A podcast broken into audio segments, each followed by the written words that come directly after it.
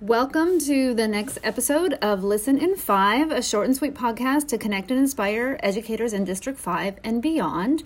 Uh, we are here today. I'm Susan Applin um, at Applin Teacher, and I'm here today with Heather Wright. Hello uh, there. Our co host, and our guest today is Sarah Poole. Hi. Um, hey, an elementary digital integration specialist. So uh, we're going to hop right to it and ask you the questions. All right. All right, Sarah. Uh, what is your role in education?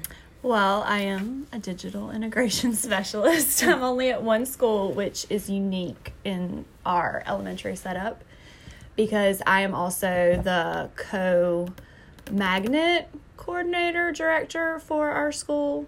I share that with the media specialist, but because of scheduling, I'm the one who does a lot of the meetings and that type of stuff. So that's why I am at one school versus shared at other schools. And what school is that? Seven Oaks Elementary, Media Magnet. Yay. Uh, so, speaking of Seven Oaks, what makes uh, Seven Oaks uh, great or special? So, we are a media magnet, and there's a whole acronym for that. But basically, what it boils down to is we kind of focus on communication, collaboration, creation, and we do it through the lens of podcasting and student created films. So, they make movies and podcasts throughout the year in their classes to share their learning. That's awesome. At all grade levels? At all grade levels, 4K all the way to fifth grade.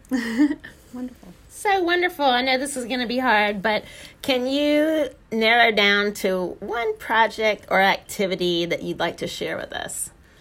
Well, something that our school does that is unique is we have the Golden Oaks at the end of the school year. This will be the fifth year, and um, it is basically like our own little Oscars, but we do it for podcasting as well. So we've added those categories to it, and um, the te- we do the whole process just like the real Oscars, like we, on our news show. Like the well, the teachers have to submit nominations. Projects made throughout the year on our news show. Each day we announce different categories live like they do on like Today Show, you know, mm-hmm. they do that. And then um, we send invitations, like the kids come dressed up, they get statues, we get guest hosts to come and host it. And we've moved it. Last year was first year we had it at the Irmo uh, Performing Arts Auditorium. Before it had been in our gym, so we've gotten even fancier.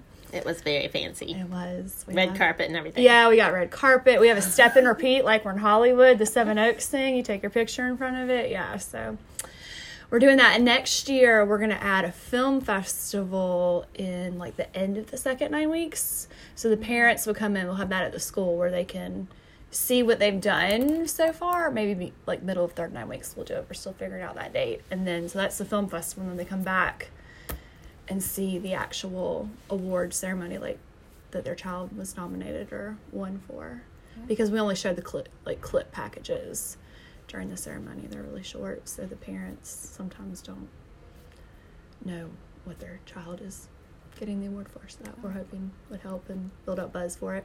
Neat. Who does? Is there like then a committee that chooses? But I think teachers nominate, and then how yes, do they win? We have a rubric. okay. And then um, we have two people that judge it, and we put the two scores together and figure out the average for that assignment, and then we look at di- distribution to make sure we have enough representation in each category and we send them out yeah cool. I did not know about that. Excited. You should come. I know may 28th 5 30 p.m irmo high school performing arts center. Very cool. Okay Put it on heather went last year. It's wonderful. Awesome. Uh, so, what is a favorite uh, tech tool or tip, maybe that you could share with others that might be useful? Um, the tech tool I use the most because of my job is iMovie. and um, it's a lot easier to use on the Mac. A lot more bells and features, but we are actually looking at getting different editing software and taking it to the next step. But iMovie is actually really easy for elementary school students to use and edit on too, so that's my favorite. That's wonderful. They get tool. the behind the scenes editing. Yes. And they see how it works. Yeah. Do they also have like iPads and that to do, or or we have iPads and we have a Mac Lab as well. The iPads, um, kindergarten and first grade and 4K have them, and the kids do make simple ones on there. But then in the lab, they can edit vlogs and that kind of stuff that they do themselves. Oh, okay. This is so cool. I'm learning so much. Yes. All right. This last question is short and sweet. Um, could you tell us, please, um, what you would suggest to teachers to extend their personal learning network (PLN)?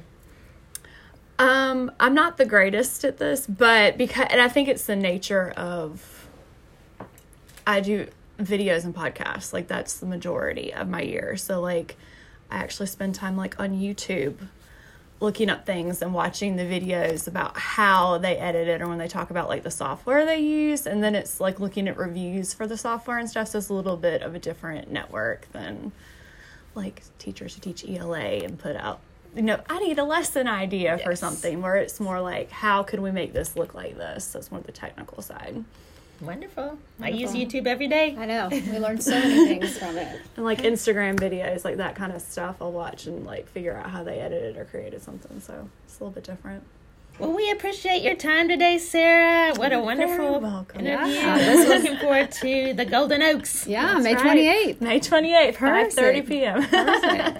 Uh, so thank you for listening to Listen in Five, our short and sweet podcast to connect and inspire educators in District 5 and beyond. And if you're interested, we are on basically all podcasting uh, networks, pod, um, Apple Podcasts and Spotify and all those things. So we love it if you subscribe and share so that we can really connect as educators here. Thanks, Sarah. You're welcome.